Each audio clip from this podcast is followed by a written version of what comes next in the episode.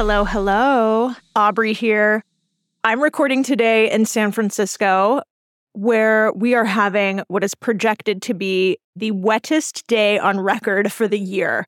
Spring has not sprung here, folks. We are having yet another atmospheric river. That's an actual weather term, which basically means a shit ton of rain.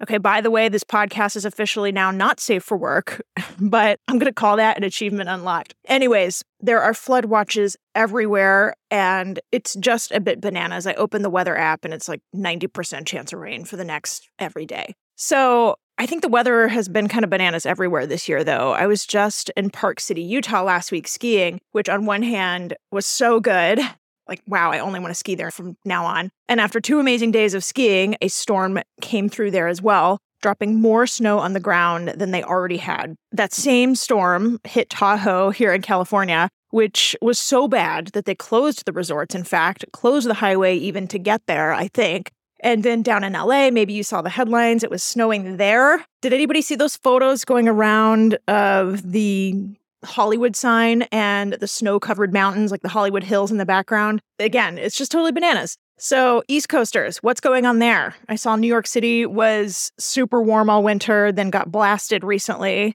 What else?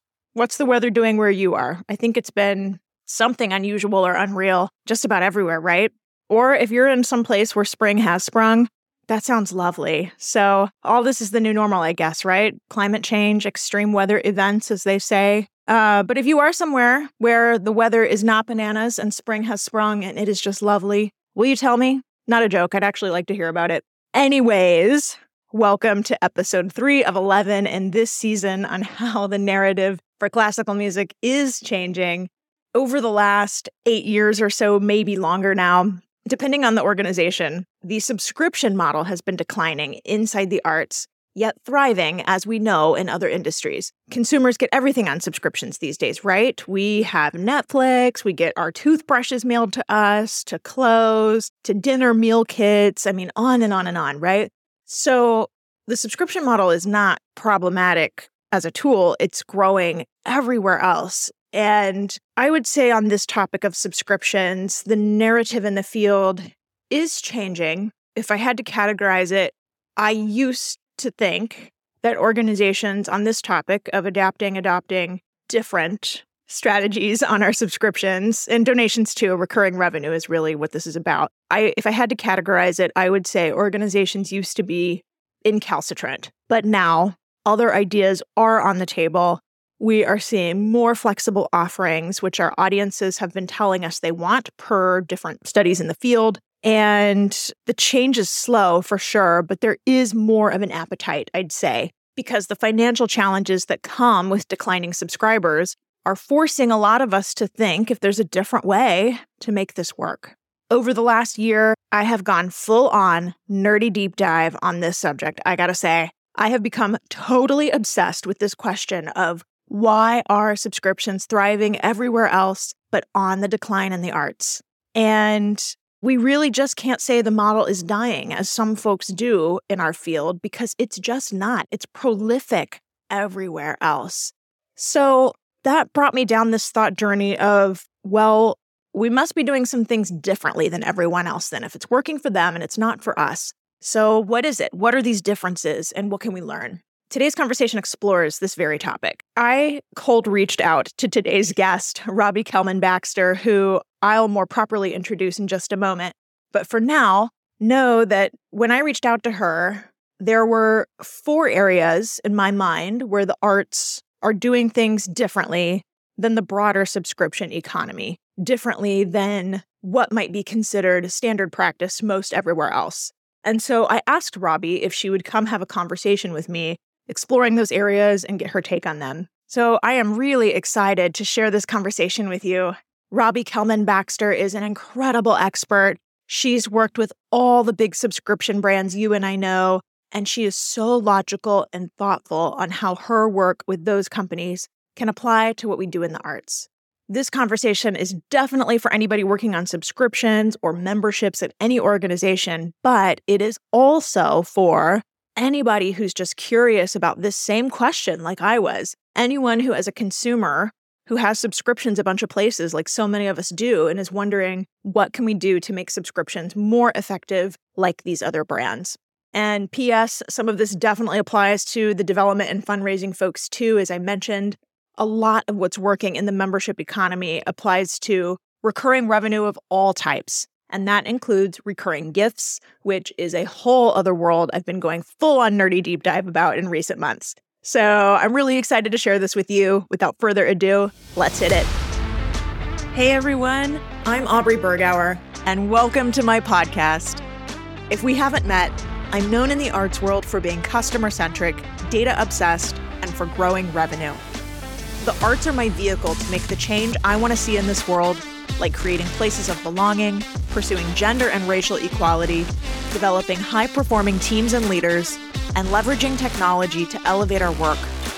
In this season, I'm bringing you conversations with some of my favorite experts from both inside and outside the arts, all to help build the vibrant future we know is possible for our institutions and for ourselves as offstage administrators and leaders. You're listening to The Offstage Mic. If you listen to this podcast regularly, you've heard me talk about how education programs present a huge opportunity to drive revenue for your organization. Whether you have an education program or offering that's already monetized or are interested in starting one, I'm excited to introduce you to CourseStorm. CourseStorm takes care of managing class registrations, collecting payments, and promoting your classes. It includes simple registration forms, built in payment processing, and automated marketing tools. It literally takes just minutes to set up a catalog. CourseStorm also seamlessly integrates with ticketing and donor management platforms like Patron Manager, as well as hundreds of others through Zapier. Join arts organizations already using CourseStorm, like the Chicago Youth Symphony Orchestra, Princeton Academy of Art, Miami Theater Center, and others.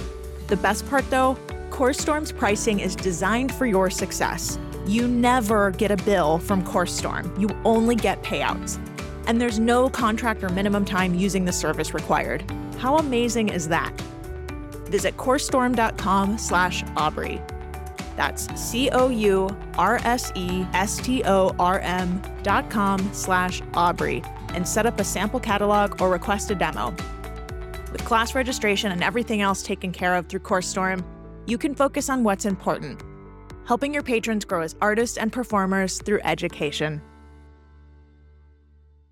And we're back. Today on Top Tunes, the music Is it just me, or does this sound terrible? Wait, I think I heard of someone who might be able to help us. There's this company called Novo Music. They provide across the board audio solutions from recording repair to audio editing to original music and sound design and beyond. Well, what are we waiting for? Today on Top Tunes, the Now music Now that's better. Novo Music, conducting your creative vision. Find out more at novomusic.co. As I said, I'm so excited and grateful to bring to you today this conversation with Robbie Kellman Baxter. She is known as the world's leading expert in subscriptions and membership models. Robbie Baxter coined the term membership economy, in fact. Her clients have included Netflix, heard of it, the National Restaurant Association, and the Mail newspapers in the UK, as well as dozens of other Silicon Valley software companies and consumer subscription companies. She is author of the books The Membership Economy and The Forever Transaction. After I had this conversation with her, I read The Forever Transaction and it is so good, in my opinion. Seriously, if you work on subscriptions or even on annual fund, I highly, highly recommend that book.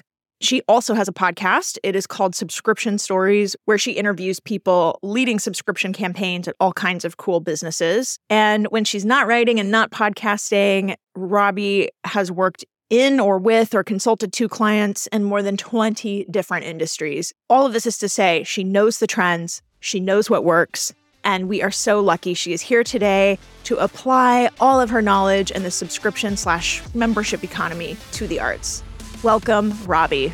So great to be here, and thank you for inviting me. I mentioned I have four different reasons in my mind, Robbie, why this, the membership economy is struggling in the arts compared to elsewhere. So let's have your take on all of this. You can tell me I'm wrong. You can tell me there's a different way to look at it. Whatever you want to say truly is helpful to all of us. So, reason number one in my mind is what I call the first year cliff. So we know in the performing arts, only half of first year subscribers, season ticket holders, only half renew their season ticket. It comes from the League of American Orchestras. So that's definitely true for symphony orchestras. It's about that for other disciplines, opera companies, theaters, you know, you name it. So that's alarming. I think arts organizations don't focus enough on the new subscriber in order to keep them happy enough to renew. We tend to sort of over index on our loyal, longtime subscribers, in my mind. What do you think about this? How does this compare to other industries? Other brands focusing on the new subscriber, sort of all of that. I Go. really appreciate the opportunity to talk to you specifically about the arts lots of interesting things going on in that space. Some things are, as you said, unique, but the vast majority of what happens in subscriptions in general, I think applies in the world of the arts. So, with regard to that one year cliff, in every subscription, the greatest attrition, the greatest churn happens at the end of the first period. Period. Every single industry. That's streaming content, that's meal kits, that's software, that's software as a service, that's enterprise, B2B, consumer, everything. Biggest drop off is in the first period because the great advantage of a subscription is you can cancel at any time.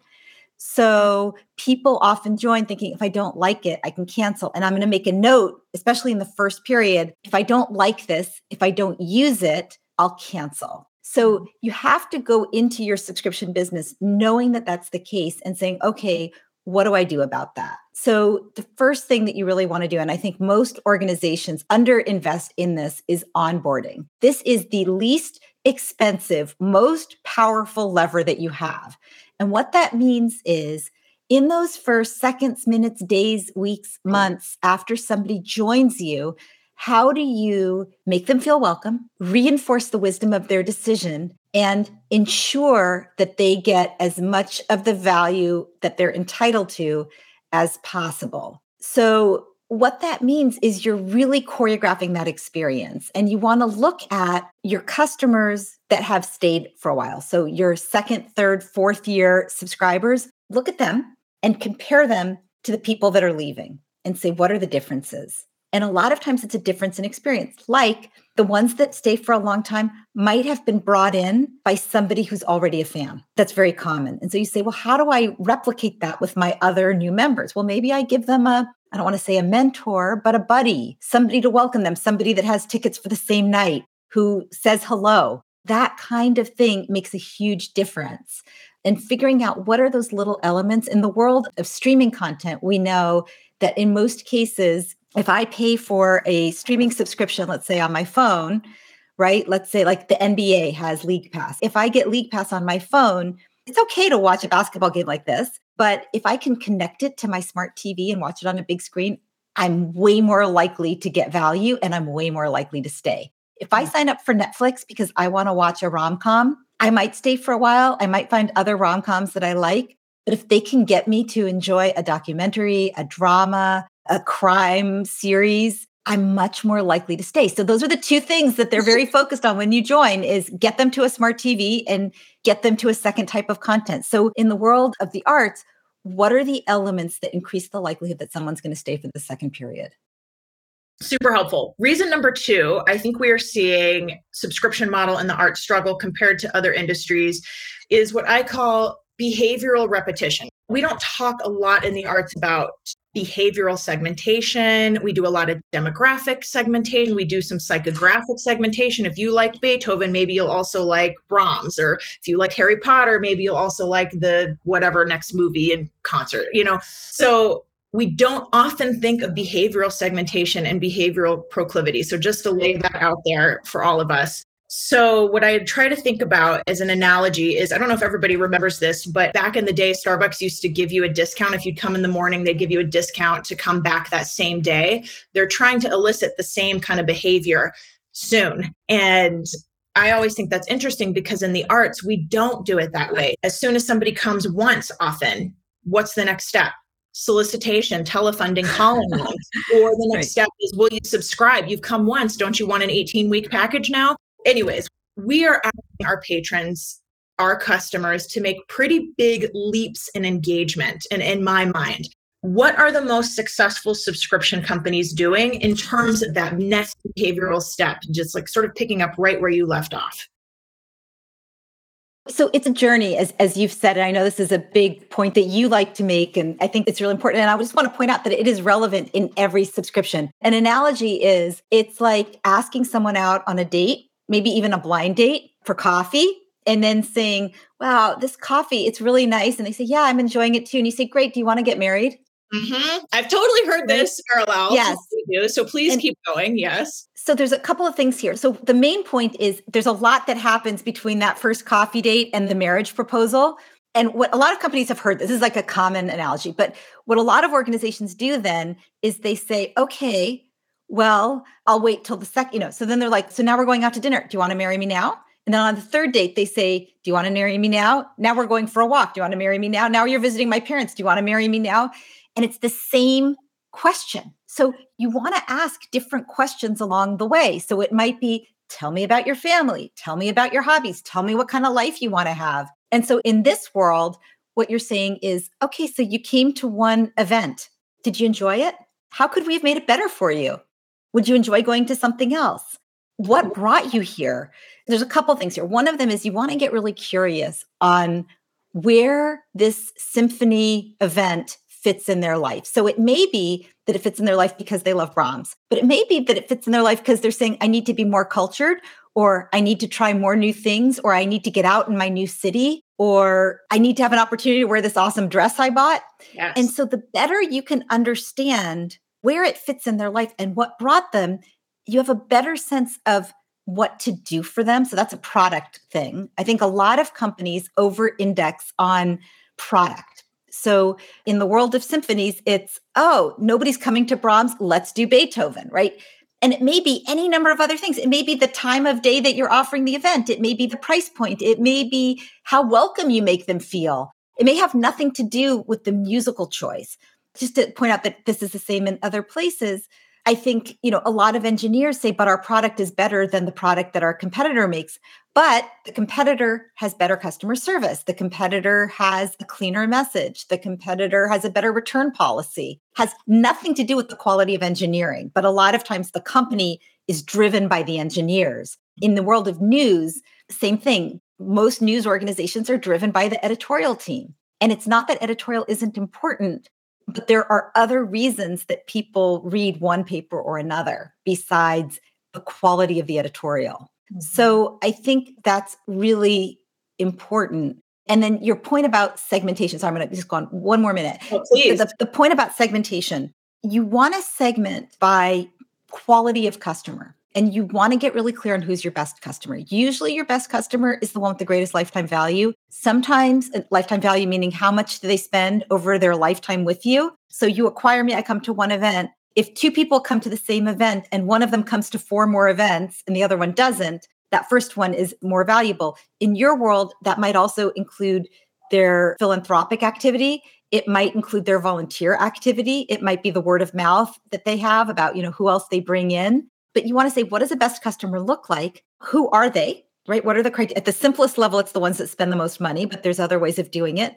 And how can we spend more money, more time, more focus on acquiring, engaging, and optimizing the experience for that group versus the other three quadrants? And so, step one, divide by quadrants, even if it's just by lifetime customer value. That's a great place to start.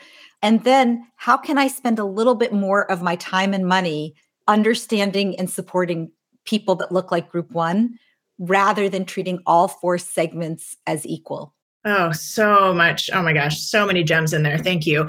I want to underscore what you were saying about over focusing on the product. I say all the time, you know, what we do at arts organizations, our product is so good. The quality is so good. So continuing to tinker with the product, especially at something like a professional symphony orchestra or opera company, it's just tweaking at that point. But so I love what you said and the UX research I've done with several clients now. We've learned that same thing. It's all these other facets of the experience. I always say everything tangential to the product, like you were saying, is really often what is keeping them away or keeping them from coming back. So just so appreciate everything you were saying there switching gears a little bit here Reason number three of four, I think the arts are struggling with the subscription model is how we handle renewals. So, and this is true for donations too, subscriptions as well as memberships in the form of donations.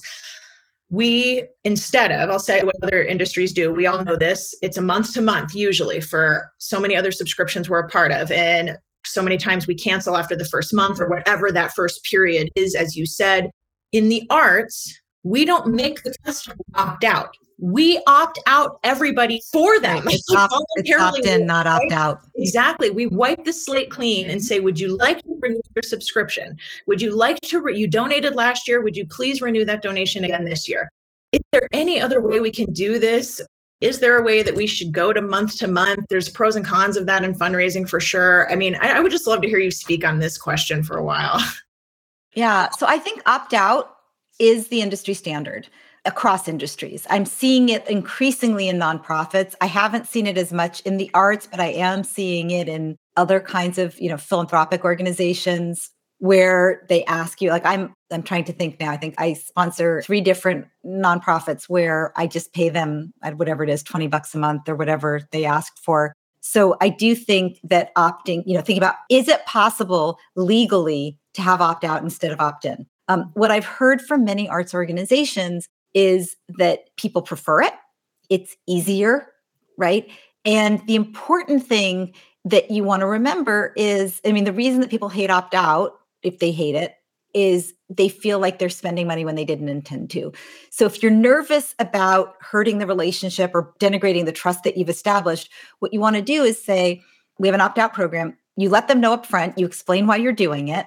And if somebody says, and you can decide how long you want to wait in month two, three, four, whatever month they say, oh, I had no idea. I forgot. I didn't realize I was giving money. I want my money back. For the first year, let's say you just give them their money back. You just say, you know, yes, this is a new system. We understand that you, you know, may not have been aware of it. We hope you still love us and we hope you stay. But if you want your money back, here's your money back. And that brings me to a really important point about subscription is when people want to leave, let them leave. But invest your retention dollars in that onboarding experience. Like by the time somebody's telling you they want to leave, they've decided. It's not 100% too late. You can sometimes keep them often by solving the problem they have, right? You know, I came to your event and I couldn't find parking and it was terrible. And you say, Oh, did you know that we have free parking behind the building? No, nobody told me. Great. I'm going to credit you 50 bucks for the parking from last time. And why don't you come back next time and use our free parking that you didn't see? So there are ways sometimes to retain, but it's hard. It's much easier upfront to notice if they're doing the things that your best customers do, if they look like them upfront, and then if they're doing the behaviors. So, for example, if somebody pays for an event and they don't show up, if they're a subscriber, you want to know why they didn't come and why they didn't give their tickets to somebody else. And you might even want to say, I noticed you didn't use your tickets you have the privilege of exchanging them. You should have exchanged them. Let's just exchange them now, even though the event already happened, because we want you to get the value you're entitled to. That kind of thing in the first month or two can really deepen the relationship because you're noticing that they're not getting value and you're intervening before they get to that time. Most people don't start working on retention until like 30, 60 days before renewal. And by then, it's usually too late. They've already stopped using the product or decided they don't want it anymore. Mm-hmm. And so you want to do that much earlier on. Yeah, that makes so much sense. Reason number four of four in my mind why the arts are struggling with subscriptions compared to other industries is what I call we now have same value for twice the price. So, what do I mean by that? at orchestras, again, this is very similar for other disciplines, but at orchestras, the national data shows that over the last 10 years, this is actually definitely predates COVID if we're going back 10 years. It might even be 10 years pre COVID. But regardless, take about the last decade, subscription prices have risen at nearly double the rate of the consumer price index. We've raised prices because as attendance has declined, we've been dialing up the price in order to balance our budgets. I've been there trying to balance the budget, I understand. But by doing this, our subscription prices have risen at double the rate of the consumer price index over the last 10 years. So that means the same product people are experiencing now has less value because the price they've paid is twice as much. The value has declined. So compare that to you know like netflix last price increase i think was a dollar right? Something like that. So does that resonate? Is this a pricing question? Mm-hmm. i'm not sure. What's your response to me saying this? Maybe is the right yeah. So let's talk about pricing for a minute. So the first thing is in a subscription one of the reasons that subscriptions work so well is that people make it a habit and they know what to expect so they don't have to pay attention, right? They just say, you know, I'm relaxing into this subscription. I'm paying whatever. At some point when I was paying attention, I decided that was a reasonable cost for what I'm getting. And I'm not going to think about it anymore. When you raise the price, they stop what they're doing. They're like, I need to think about this again. Do I still want to be a customer? Do I still want to subscribe? Netflix dealt with that. Every time they raise prices, a whole bunch of people leave. They know that. So that's that's the first thing to know is that you want to be really thoughtful when you raise prices because people are going to leave. And a lot of people are leaving because they're kind of deadwood anyway. They're not loving it and they're like, "Oh, oh, I forgot I was subscribed. You know what? Now they're raising the price. I'm leaving." So that's something to keep in mind. Second thing is elasticity of demand. So there are some products where there is great elasticity of demand, which means for each dollar of price that it goes up, you lose a certain percentage of your customers, right? Salty snacks are like that. When salty snacks, when potato chips go on sale in the supermarket, people buy more of them. And guess what? They eat them right away, right? So if chips are cheaper, people consume more chips. Tuna fish, if tuna fish is cheaper, you may buy more, but you pantry load and then you don't buy any the following weeks. So the number of cans of tuna fish sold over the year stays constant, regardless of the price within a range, because mm-hmm. people either eat the tuna fish for lunch or they don't and they're not going to eat it more because it's cheaper. It's just different than chips. Yeah. more chips. So you want to know how elastic are theater tickets. Yeah. My guess is they're not very elastic. Mm-hmm. That it's more of a binary decision. Either I like going to the symphony or I don't. Either I believe in supporting the arts or I don't. And within some range, like of course, if the tickets became, you know, three thousand dollars a seat, or they went down to free, that would obviously change things. But in the range of whatever it is, 25 to $200, in that range, a lot of people are going to be like, well, this is just something I do. So you don't want to over worry about your pricing, but at the same point, you want to explain why you have to raise the price. Netflix was really good at that. Well, actually, they did a bad job and then they did a good job.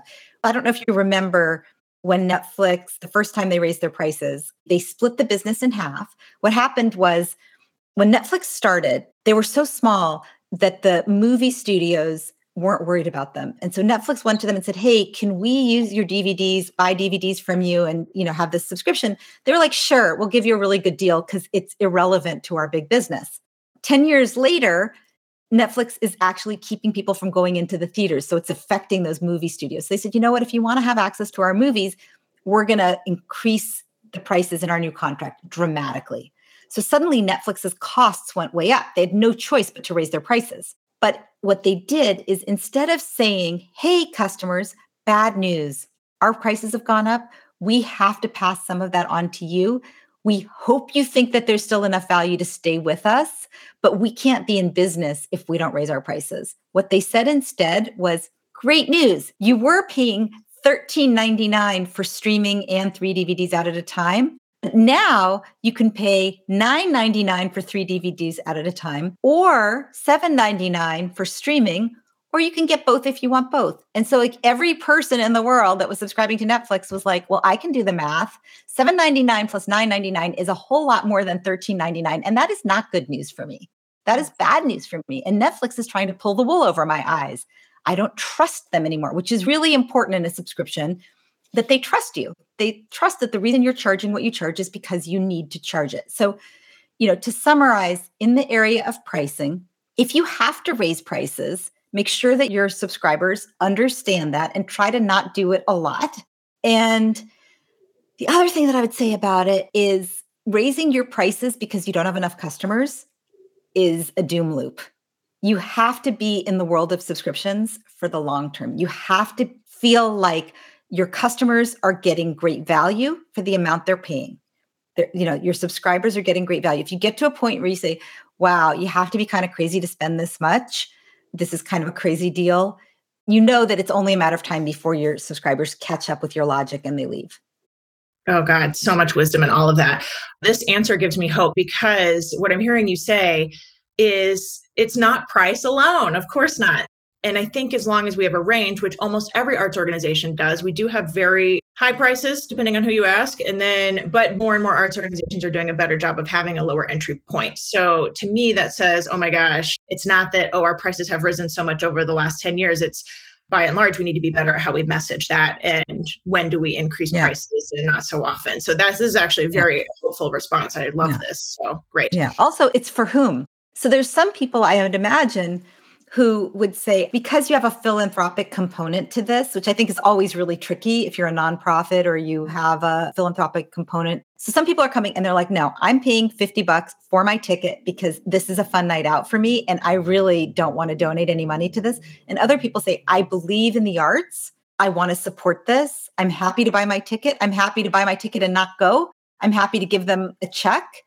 And it's really important to know who's who, which ones are likely to convert over time on their journey with you, and which ones have a totally different use case and are never going to become philanthropic participants, and to communicate differently with them because they're coming for different reasons and they expect different things back. So, a value for a donor, and I know you know this, is different than like the value of somebody pays for a ticket because they like the music and they like the fancy theater and they like that experience there's different reasons, right? I feel good knowing, you know, my donation is contributing to children, school children being able to go and hear the symphony or that it's allowing music students or people who can't afford it or to keep the building open or to endow a chair for the director, whatever. It's different. And you just have to know who's who because when you're telling them what they're going to get for their money, they're getting different things. Yeah.